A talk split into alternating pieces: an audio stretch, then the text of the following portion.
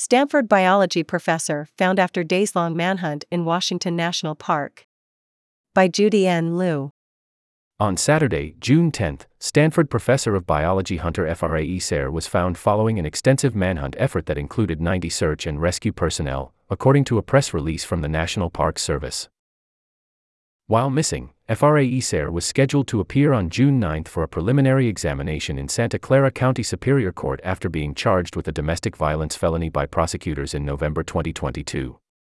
Fraser was arraigned on a misdemeanor charge of inflicting corporal injury, which he pleaded not guilty to in September before the charges were raised to a felony level in November.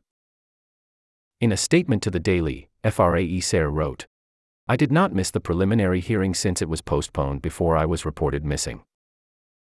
In a statement to the Mercury News, Stevenson said the preliminary hearing setting date has been rescheduled to June 28 the Daily has reached out to the Santa Clara County District Attorney's Office and Tessa Stevenson, the Deputy District Attorney assigned to the case about the timing of the postponement of the hearing.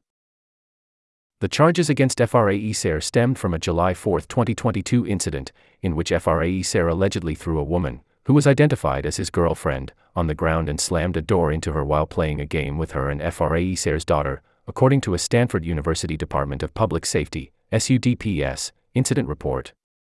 The charges were later raised to a felony after the county district attorney learned that the woman had sustained serious injuries and suffered fractured ribs from the assault.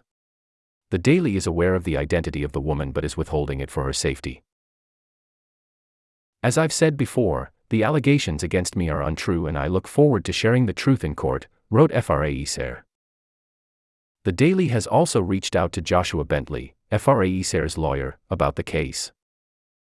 Fraser was self-rescued with the assistance of other hikers along the Dosewallips River Trail and was driven to Quilcene, Washington, where he was greeted by his family, park personnel, and medical responders.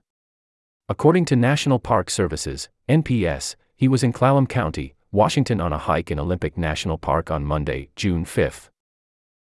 In a statement to the Daily, Fraser wrote that he had planned a 40 mile solo hike on June 5 at Olympic National Park and planned to return to Seattle by Wednesday, June 7. On June 6 I slipped on a snowy slope, hit my head, and became disoriented and lost. I found myself deep in the wilderness, far from any trail, Fraser wrote. At the time of his disappearance, Joy Layton, Senior Director of Public Relations for the School of Humanities and Sciences, wrote in a statement to the Daily that we are hoping for his safe return.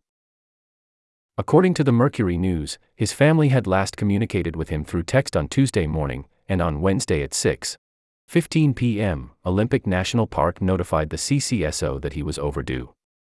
His vehicle was found near Deer Ridge Trail, number 836, where he had originally parked. Fraser was five days into his hike, and three days overdue, when he says he reached a road and found help from two other hikers that provided him with food and drove him to the nearest ranger station. Since then, he says he has been recuperating with family. I am flooded with gratitude. I would like to extend my deepest appreciation for the many people and organizations who helped search for me, including the heroic efforts of the National Park Service, Coast Guard, and local volunteers, he wrote. In a news release on June 9, the NPS reported that the Olympic National Park had dispatched the Olympic National Park Search and Rescue, Olympic Mountain Rescue, Kitsap Explorer Search and Rescue, Jefferson Search and Rescue, Pierce County Search and Rescue, and dog teams from Kitsap, Pierce, and Mason counties to search for Fraser. In a statement after Fraser's rescue, Layton wrote, We are relieved and happy that Hunter has returned safely. The Daily also reached out to the Clallam County Sheriff's Office and the Superior Court of Santa Clara County. Judy N. Liu is a freshman from Fountain Valley, California. She enjoys embroidery, listening to music, and reading as much Agatha Christie and John Steinbeck as she possibly can.